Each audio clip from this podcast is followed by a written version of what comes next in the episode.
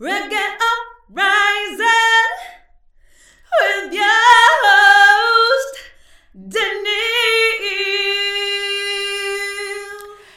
Greetings, Reggae Uprising podcast family, and welcome to another episode.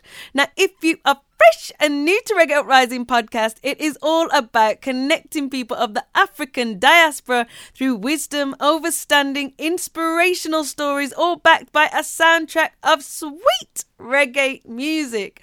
So, what usually happens is each and every Wednesday, we feature a new guest who shares their wisdom, their journey, and their stories along the way with seven reggae selections. However, all throughout April, we've been doing something a little bit different as we have our special series, our Black Panther series. We have already featured Huey P. Newton, Bobby Seale, and last week, Fred Hampton. If you want to make sure you are always the first to hear fresh new Reggae Uprising podcast episodes, please subscribe wherever you're listening to Reggae Uprising podcast. Alternatively, you can also find all of our episodes via my website, daniel.co.uk, which is D A N I E A L www.uk.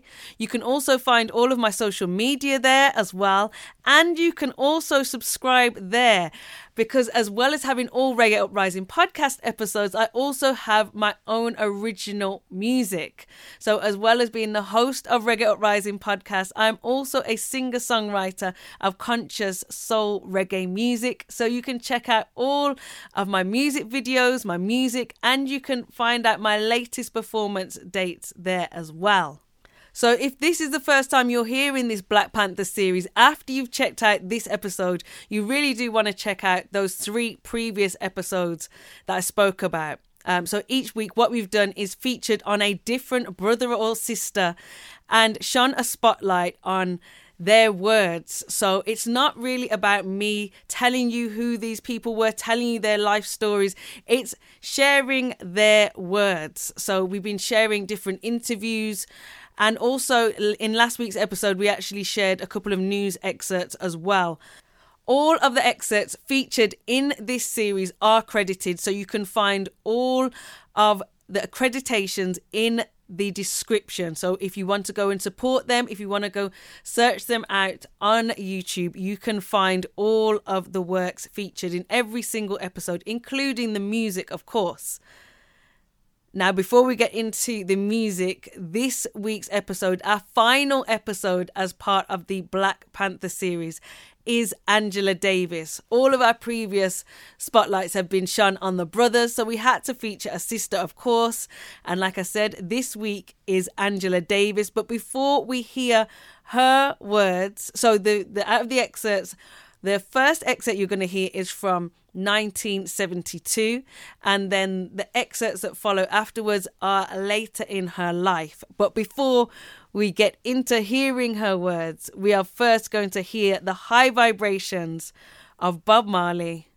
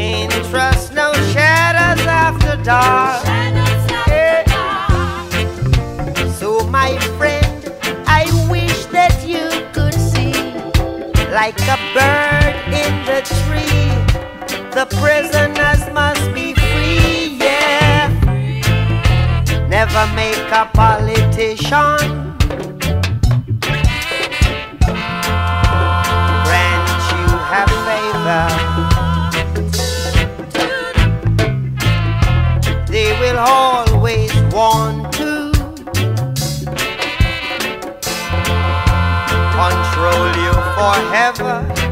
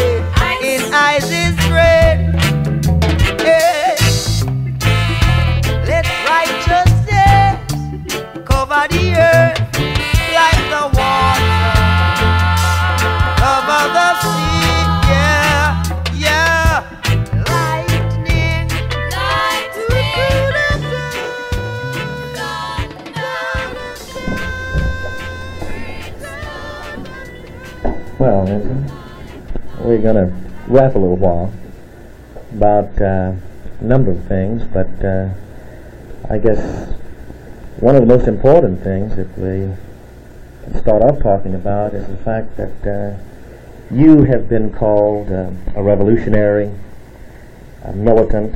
Uh, uh, much of the media has pictured you this way. It's talked about all over the world. What, uh, what, what, what do you see as the meaning of the term revolutionary? Well, there's no single simple meaning of the term revolutionary. A revolutionary is a man or a woman who is a lot of things, but basically, the revolutionary wants to change the nature of society in a way to promote a world where the needs and interests of the people are responded to.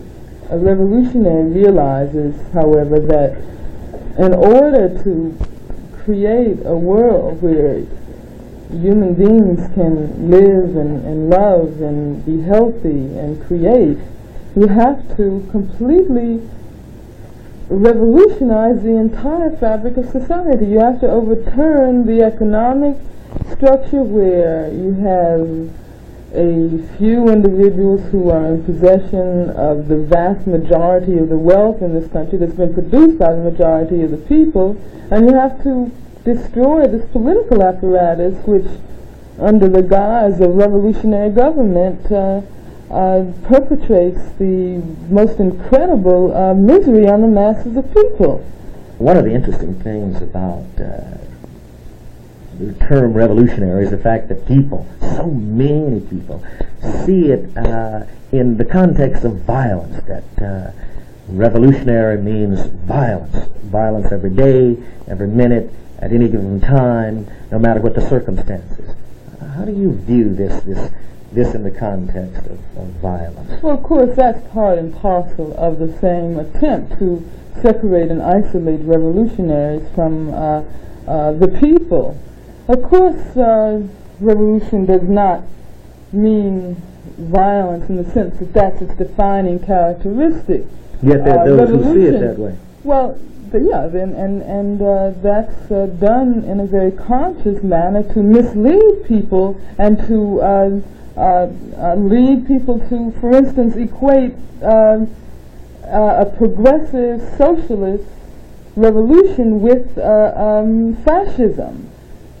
During the time that uh, I was out in the streets and speaking throughout California, I found it incredible how many people define socialism or communism as if it were the Third way. Yeah. Uh, certainly, of course, though, in the history of revolutions, and not only socialist revolutions, but um, uh, bourgeois democratic revolutions uh, also, the American Revolution, for instance, you have had uh, um, the occurrence of violence as a means of seizing power from the oppressor. But why? Yeah. Uh, This is because the oppressors have failed to uh, um, acknowledge the fact that, that the people were right and that the people uh, had the right to control their lives and to control their destinies. And they are the ones who always initiate the violence. If people are serious about moving ahead to create a better society, then of course they uh, should not allow themselves to be deterred simply because uh, a few people at the top who are in possession usually of uh, monopoly on violence uh, decide that they're going to unleash all of their forces of repression to stop them. This is Democracy Now!, democracynow.org, The War and Peace Report. I'm Amy Goodman. Today, we spend the hour with the legendary activist and scholar Angela Davis, professor emerita at the University of California, Santa Cruz. For more than four decades, Davis has been one of the most influential activists and intellectuals in the United States. An icon of the Black liberation movement, Angela Davis's work around issues of gender, race, class, and prisons has influenced critical thought and social movements across several generations. She's a leading advocate for prison abolition, a position informed by her own experience as a prisoner and a fugitive on the FBI's top 10 wanted list more than 40 years ago. Once caught, she faced the death penalty in California. After being acquitted on all charges, she spent her life fighting to change the criminal justice system. I recently spoke to her in Washington, D.C., just before the midterm elections at Busboys and Poets. I began by asking her about her connection to the late, great soul singer, Aretha Franklin. The last time I got a chance to talk to you, Angela. We tracked you down your last morning. I'm sure you appreciated this in Martha's Vineyard, right? It was in August.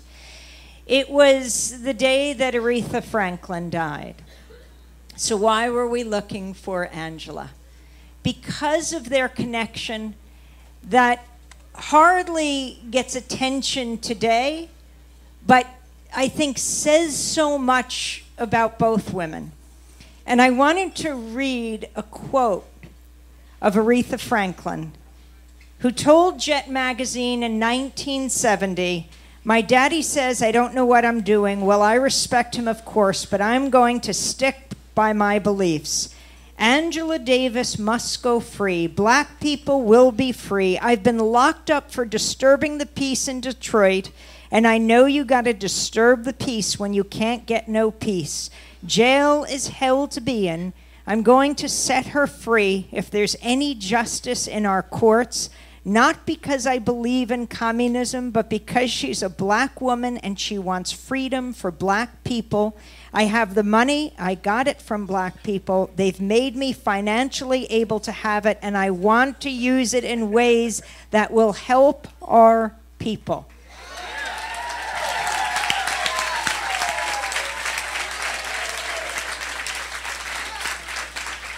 What did that mean to you at the time? Aretha Franklin saying, I want you free. I was in jail at the time, of course, uh, and when I learned about it, it was one of the most moving moments I experienced during that time because, of course, Aretha had already provided the soundtrack of our lives, you know. and and I was just, you know, so moved and so uplifted that um, that she was willing to pay my bail. But I should tell you, bail hadn't been set at that time. It's, a, it's an interesting story. I was charged with three capital offenses, every single one of which was unbailable. And um, and so at that time, I had some arguments with people who were organizing, who wanted to do a bail movement. And I'm sitting in jail, and I said, But I'm ineligible for bail. What's the point? But they proved me wrong, and, and people all over the world signed petitions. And then eventually, interestingly enough, the state of California temporarily abolished the death penalty. Um, and, um, and my lawyers tried their best to get in touch with Aretha, but she was in the Caribbean at the time. The West Indies. And that was a different era. Uh, it, you're used to money, capital flowing with ease over national borders. There was no way that she could get the money to us in time. And so um,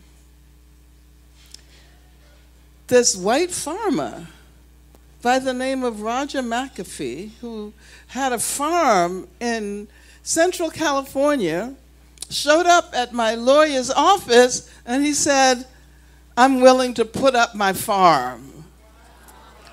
And, and the thing is, had I not gotten out at that moment,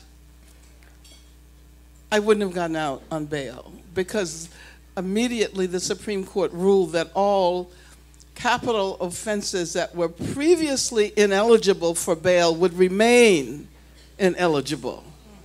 And so there was this tiny window, and Aretha by publicly announcing that she was going to pay my bail, made everybody listen. Uh, and so I like to think that it was Aretha, you know, who bailed me out. And she did.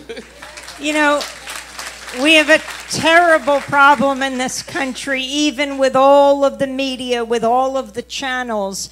History gets erased so quickly. And I see so many young people here today and I was wondering if you can tell that history because each of the moments in your life were a political struggle, to say the least. I mean, we could, and we will go back even further to where you were born, to Birmingham. But since we're talking about this moment, 1969, Governor Ronald Reagan wants you thrown out of UCLA as a professor, as a teacher because you're a communist and he wants no communist voice there. Is that right? Yeah. and, you know, I never expected to be the center of attention um, in that way. Um, I just wanted to teach philosophy. And um, probably had anyone told me that I would be fired by Ronald Reagan and and that uh, this um, huge uproar all over the country um, about the fact that a communist was teaching at UCLA. Uh, I mean, I thought the McCarthy era was over, you know, uh, because that, there was a period where if you were a communist, you, you were not able to teach, you were not able to make movies. Um, you all know about the McCarthy era, right? okay. Um, I always say, even if you don't have actual memory, you can have historical memory. So this should be a part of our historical memory. Um, but um, yeah, uh, Ronald Reagan. Oh my God. You know, it's so interesting that at these moments when people like Ronald Reagan were elected, when people like Richard Nixon, we never expected that it could possibly be any worse.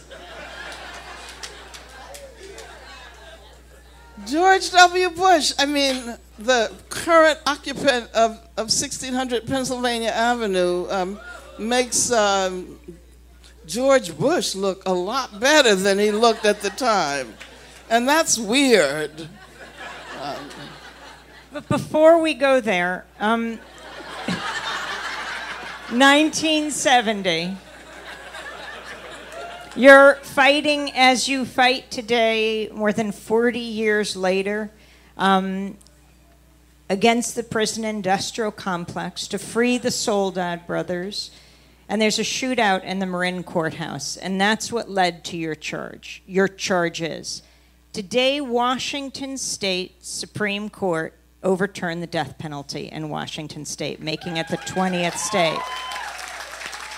But your experience, and I think a lot of young people may not realize this, comes out also of your own experience in jail and prison. You faced three death penalties, three death sentences. Yeah. You know, Amy is a really good interviewer.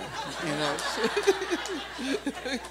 um, yeah, 19, 1969, I was fired from UCLA, and um, um, that was a pretty difficult year.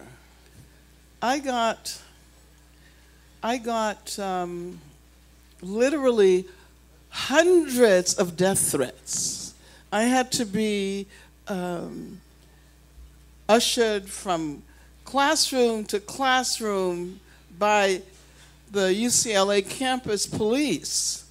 They had to um, start my car up to make sure there wasn't a bomb planted.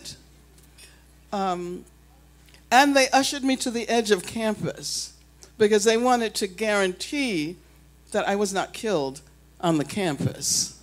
I mean, that was, that was really their role. And I say this because uh, it, it meant that I had to have um, security um, 24 hours. Um, and I had to have someone move into my apartment with me because I, had, I lived alone at that time. I had to have, have someone, I had to have armed security um, uh, 24 hours a day.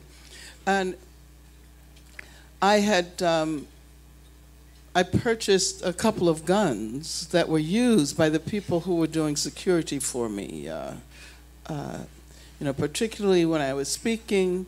I should say that around the same time, we learned about the case of the Soledad brothers, George Jackson, John Clutchette, Fleeta Drumgo, and began to do organizing in Southern California. There was a committee in Northern California to free the Soledad brothers. We created a committee in Southern California.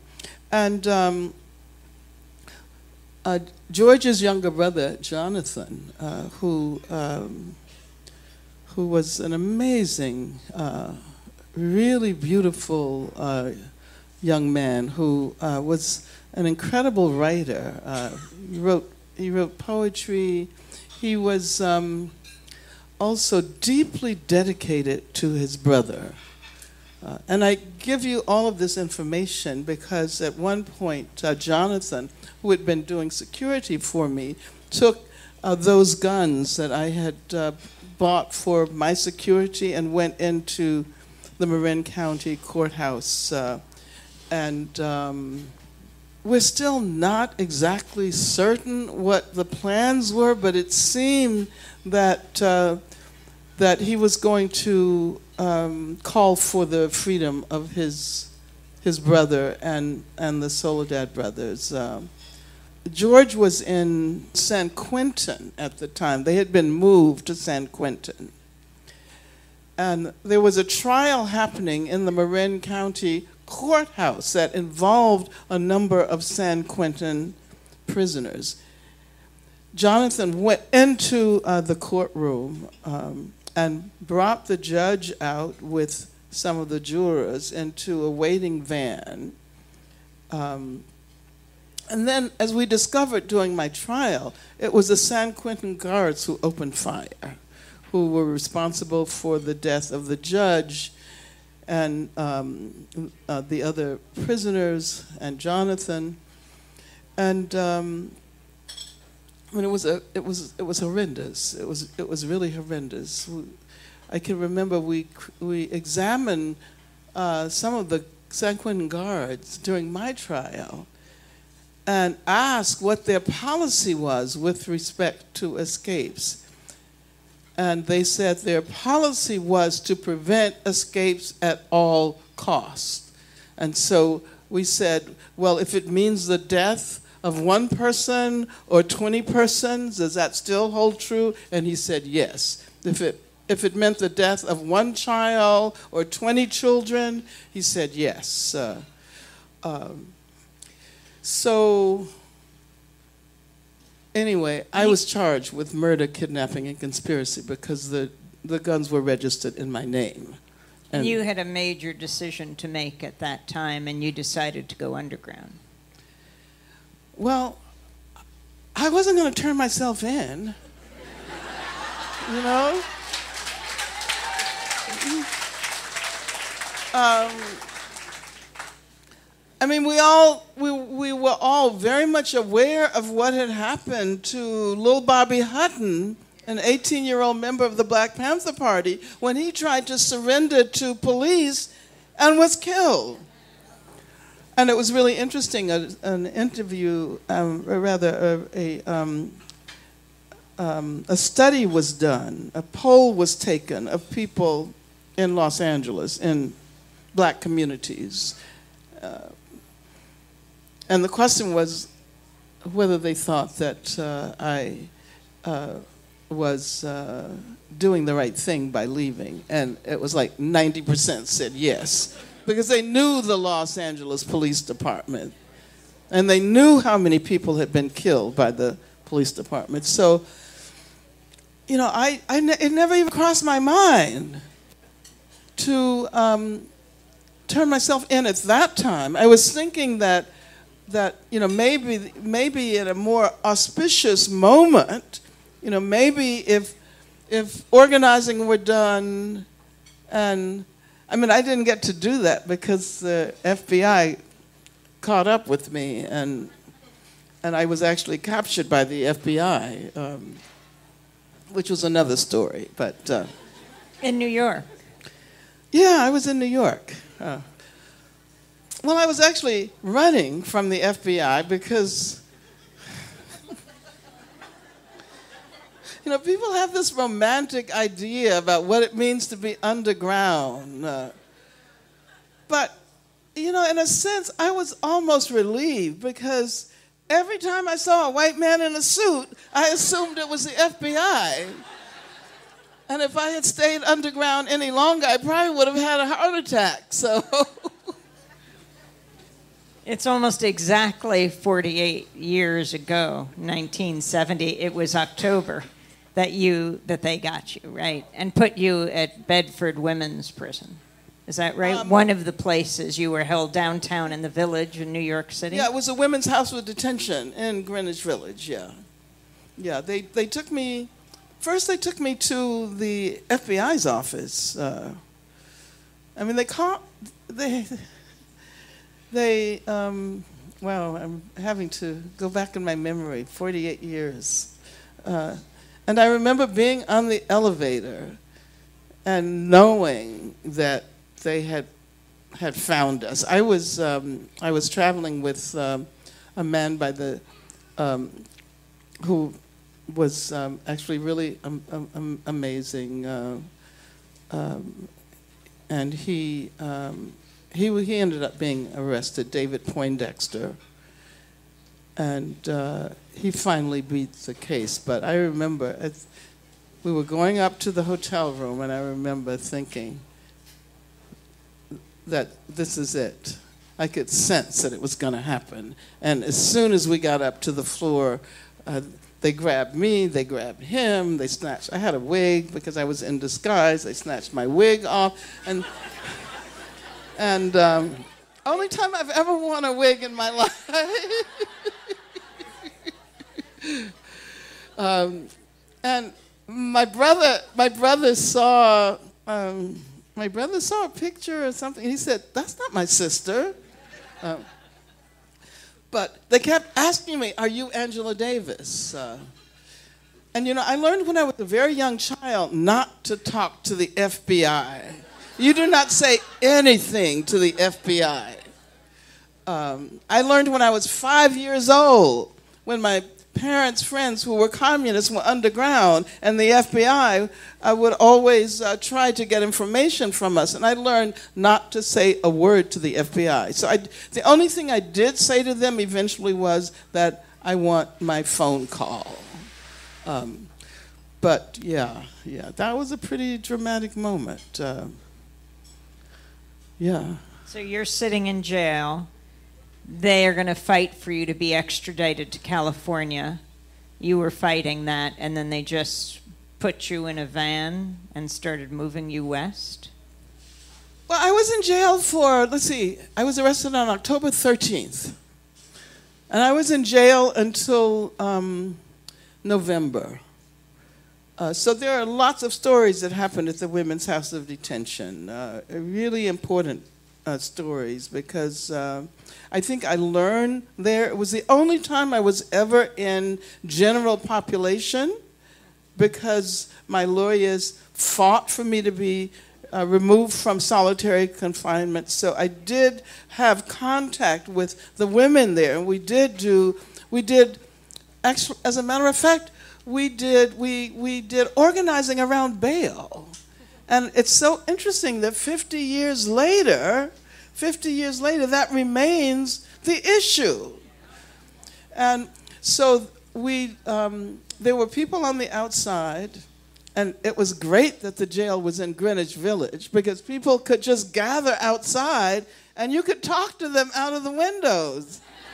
and so um, and I, I mentioned this in my autobiography that when I was in high school, I was I went to high school in Greenwich Village, and I remember going walking by that jail and hearing the disembodied voices and, and not really knowing how to respond. And then it turns out later, I'm the disembodied, disembodied voices calling out to people to contact an attorney. Or we did a lot of organizing in that way and we were able to organize the women inside so that there would be collective decisions regarding who got out on bail after the money was raised by uh, people in the community. Uh, it was really a, a, quite an amazing experience. I, I learned a lot from. The more I think about it, the more I realize how that experience really shaped me. Um, you know, later I started to do yoga in jail I'd never heard of yoga.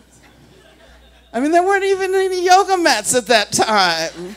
There was no such thing as a yoga industry, but um, I um, developed a yoga practice uh, when I was there. I learned, I learned a lot from the women. I learned about the need for self care. And yeah. Vegetarianism? Oh, yeah, I became a vegetarian. Not because I wanted to at that time. I, am sorry. Uh, I mean, I'm still, I'm vegan now, so this is a conscious decision. That was not a conscious decision. That was because the meat had uh, maggots in it and was so bad that, um, that I, I, I told them I did not eat meat.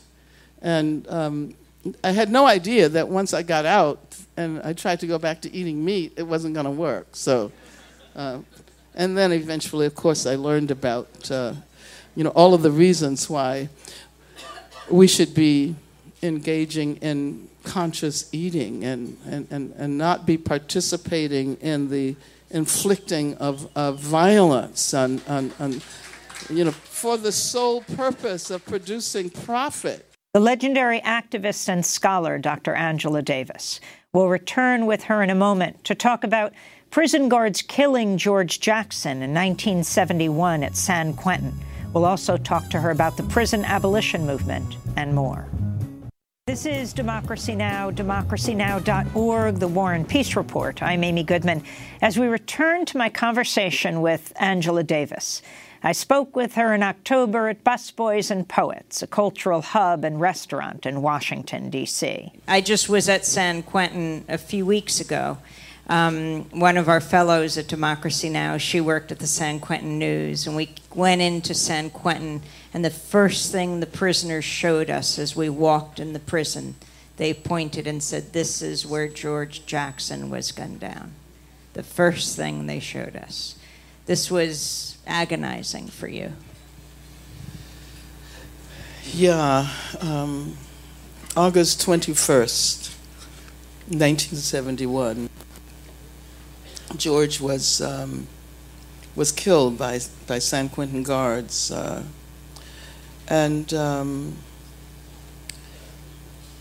it, it, was during that period there was so much going on uh, that it was uh, we could hardly find the time to mourn and to grieve because you know something else would happen uh, yeah jonathan had been killed almost exactly a year before that uh, uh, that period was so compressed in, in, in, in, so many ways, and I'll never forget when my um, attorney, Howard Moore, and um, my attorney, Margaret Burnham, came to visit me because I was, at that particular time, I was back in solitary confinement because I had been extradited to California. Mm-hmm. And, um, and you chose to have black attorneys, which is a very important statement. Well, yeah. Why not? I mean, why? The thing is, there were so many political prisoners during that period. And, um, you know, there were, there were really good attorneys. Um, Kunstler was amazing, right? Um, but, but there were also black attorneys who were committed, who had a history um, in, in civil rights activism, like Howard Moore, um, Margaret Burnham, who is my closest friend in the world. Um, and we always say that we've known each other since before we were born uh, because our mothers were pregnant together and our mothers were best friends. Uh, and she was the first person to uh, show up at the jail. Uh, and she stayed with me from, she's the, the, the only attorney who attorney who was with me from the very beginning until until the um, acquittal happened, uh, uh, which meant that she had to bring her son, um, her son who had cerebral palsy, and you know that. You know, posed a whole number of challenges. Uh, she moved with him to California. I will never, you know, forget uh, um, Margaret's Margaret's amazing. You all should know her, as a matter of fact. She's had about five different careers. Uh, she was a civil rights attorney. She was my attorney for two years. She was a judge in Boston. She ran an international law practice. She helped to write the Constitution of South Africa. And um, now she has a project. Then she became a, she became a um, um, a legal scholar and teaches law at Northeastern. She has this program that is called Civil Rights and Restorative Justice, where she investigates cases of uh, black people in the South uh, who were killed or who had their property taken away from them, who were lynched uh, in Alabama and Georgia and Mississippi, Louisiana. So yeah, yeah. So I had I had three black attorneys, and um, your third lawyer was Leo Branton. And he's the one who, in court, turned to the jury and said, "Be black for a minute." Right, because the idea that you went underground, he said, you'll automatically think that means she's guilty.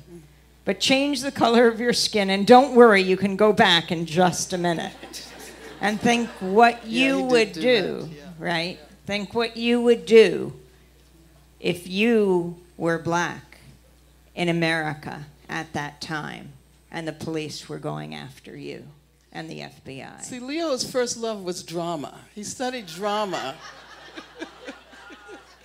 And, and, and so he, he had this sense of, you know, how to capture the attention of, of, of the jury. And many, many years later, we were at Harvard. Charles Ogletree uh, did um, an event in which he invited me and my siblings and, and the um, attorneys. And Leo remembered word for word the closing argument. And he stood up in front of these students. This was in, in the 1990s and gave the closing argument again. Is it true that at one point they sat a woman, a good friend of yours, next to you to show the unreliability of eyewitness accounts? Yeah, uh, my friend Kendra Alexander, uh, uh, with whom I was active in the Communist Party and a number of other organizations, uh, she uh, she did legal work uh, throughout the trial, as did her husband Franklin and my sister. Um, and so she sat at the at the table with us, and this witness was um, poised to identify me. Um, and he identified Kendra. They said, and is she that in this is, room yes, today? Yeah, exactly. Yeah, there were there were all of these, I guess, Perry Mason moments in the trial that were. and you were released on bail, but then describe the moment, the moment of the jury coming back in. Your family, your whole family was there. But your mother was too nervous to come into the courtroom? Yeah, my mother didn't want to come in. And, and Margaret, uh, who had known my mother since she was born, you know, said, um, Sally, uh, we all learned to call the parents by their first names. That was kind of like a communist. Uh, so she said, Margaret said, Sally, you can't stay out. You have to come in. And, and she came in. Um, but what was what was interesting was that Margaret was the one who was so totally composed and she totally had it together. You know, she was the attorney. But as soon as the jury walked into the courtroom, she lost it. She like her hands went up.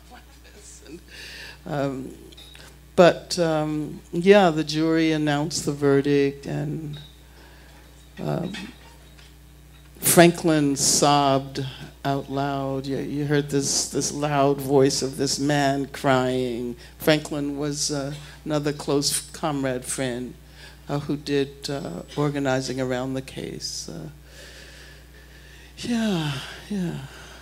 One, two, three, yeah. the charges were read. Yeah.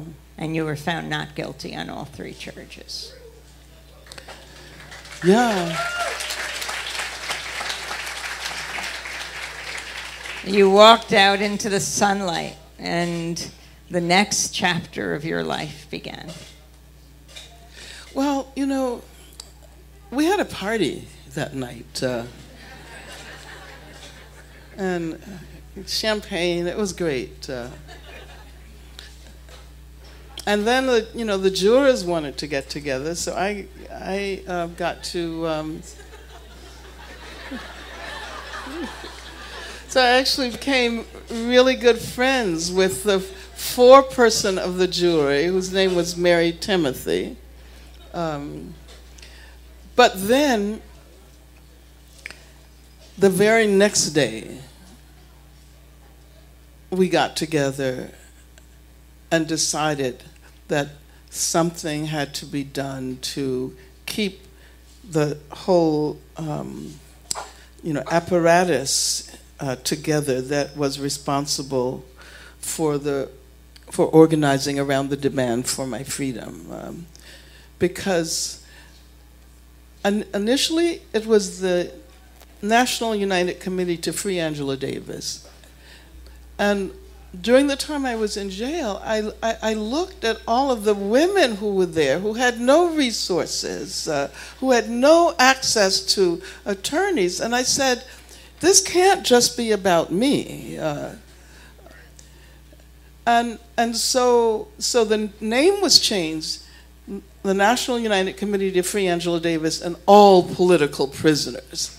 And so the very next day, after we had partied all night, we had a meeting to figure out how we could begin to move to a new phase, how we could um, create a new organization. We created an organization called the National Alliance Against Racist and Political Repression. Some of the first cases were the Attica brothers, because the Attica Rebellion had happened in 1971, September, right after uh, George was, um, was killed. Uh, there, were, there was the case of Reverend Ben Chavis and the Wilmington Ten.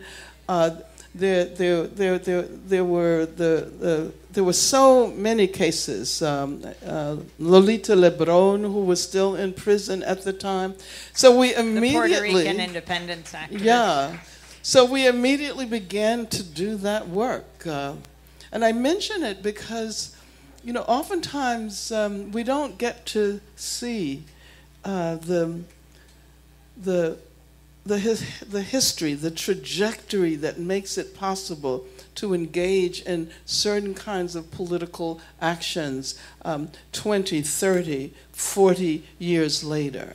Um, and, and so I think that uh, we were helping to lay the foundation uh, for movements against racist police violence today. Uh, as a matter of fact, we, we had um, a, um, a caucus within the organization that was very specifically concerned with stopping police violence. 47 years ago, George Jackson was killed, and on the 47th anniversary, this year, 2018, the prison strike lasted three weeks from the gunning down of George Jackson to the Attica uprising. And prisons, prisoners around the country, once again in this year, rose up at great, you know, possibility of retribution against them, went on hunger strike, went on work strikes. Yeah, that national prisoner strike was so important. We we often don't recognize the degree to which the historical memory that I was talking about before um, is plays such an important part in the lives of prisoners. Prisoners, even young um, young people who have been recently um, arrested and, and sentenced to prison, are politically educated. They learn from the old timers about, you know, all of the events that have happened over the years, the significance of, of, of George Jackson, the, the, um, you know, all of the um, campaigns that took place in the 1960s and the 1970s. They actually do a much better job than people in the free world of preserving history. And, and of course, um, the fact that we, we now can uh, openly call for the abolition of imprisonment as the existing mode of punishment and the abolition of policing as the major form of security in our worlds. Uh, we owe that to people who stood up. Uh, uh, many decades ago.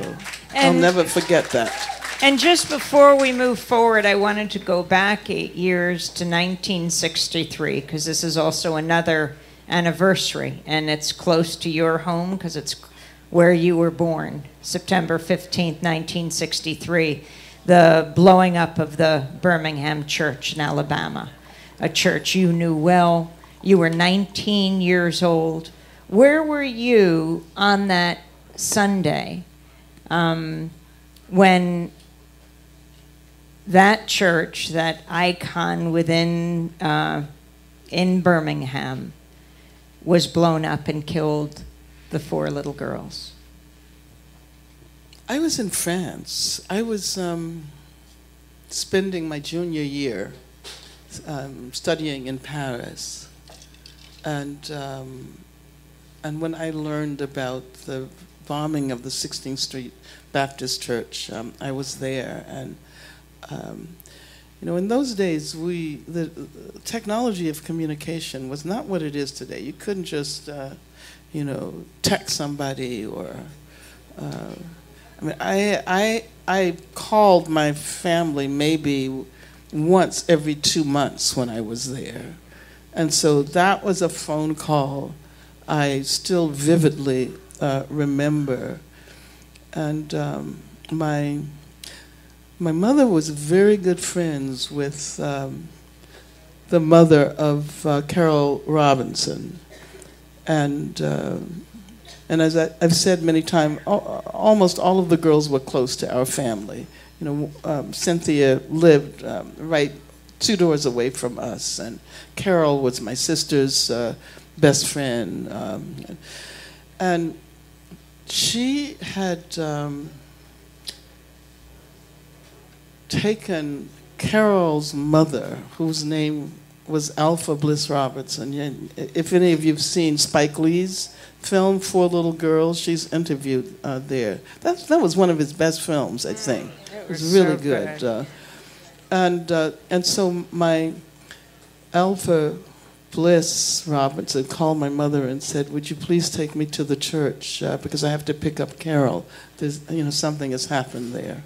And so my mother was like um, um, there when uh, she discovered, uh, you know, what had happened uh, to her child. Um, we we could talk about that incident, but I think it's also important to realize that that wasn't the first time a church had been bombed. If, often people who are not from the South don't realize that that was a routine expression of racist terror. It happened all the time. Um, did you didn't you grow up on Dynamite Hill? yeah, where I, where I lived was called Dynamite Hill because so many houses were were uh, bombed. The church I attended, which was a couple of blocks from the house, was burned when I was 11 years old because we had an interracial discussion group going on there. So, you know, I've said many times that, you know, there's all of this discussion about terror and the threat of terror and the Islamophobia that goes along with it, but there's never any acknowledgement of the extent to which terror shaped the country and especially the South. And no one did anything about it. So, have you have you ever had a discussion with another woman who was born in Birmingham, the former National Security Advisor not, Condoleezza Not the one you're talking about. Uh, no, I you know two All slightly kinds. different trajectories of life that came out of Birmingham Condoleezza and Angela. Yeah. All kinds of people are from Birmingham. um, you know, but you know, I, I, I, actually did read her autobiography a while ago, and I realized that um, there was a major difference.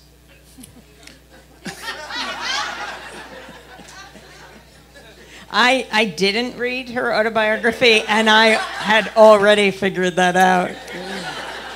But you see, one of the things I learned growing up in Birmingham was to really treasure community. Um, and um, I, I, I learned that in an injury to one is an injury to all. And I, you know, got a sense of, um,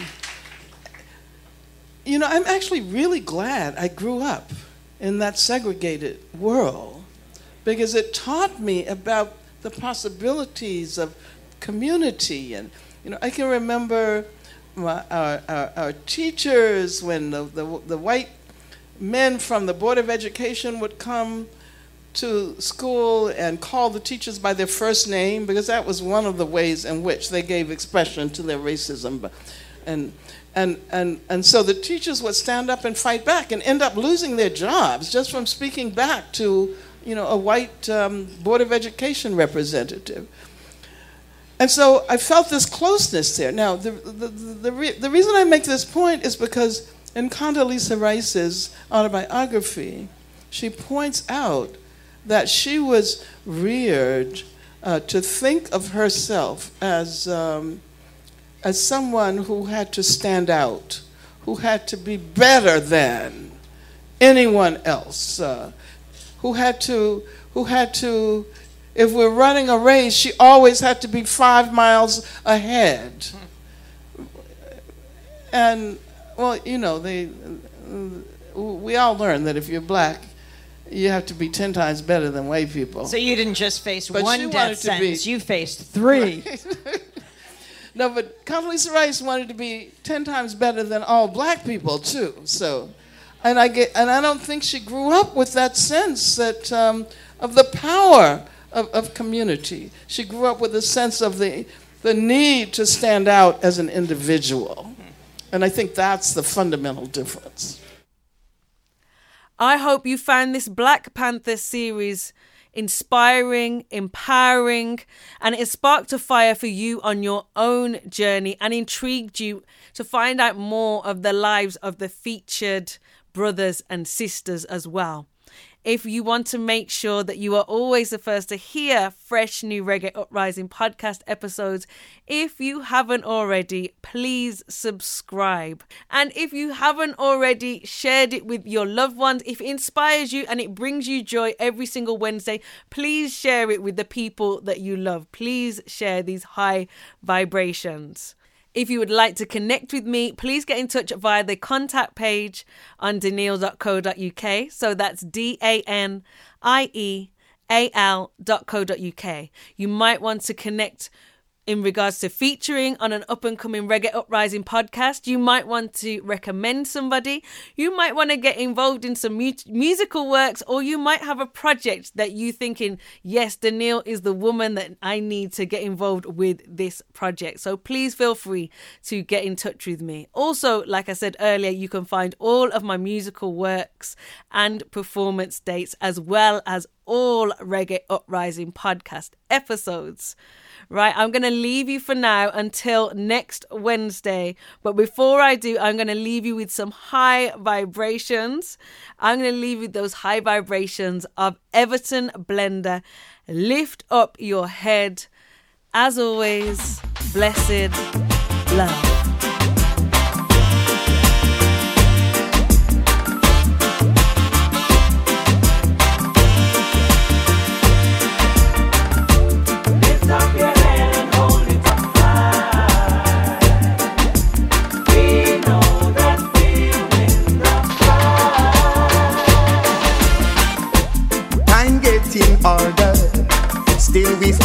For better.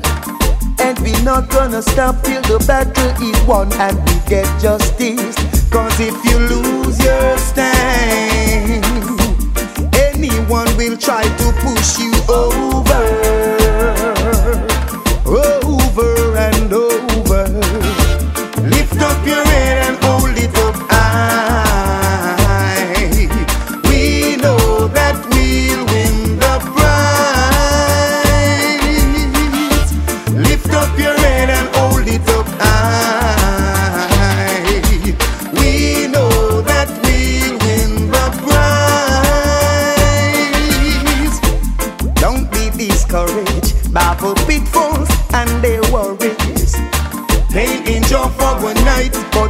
but joy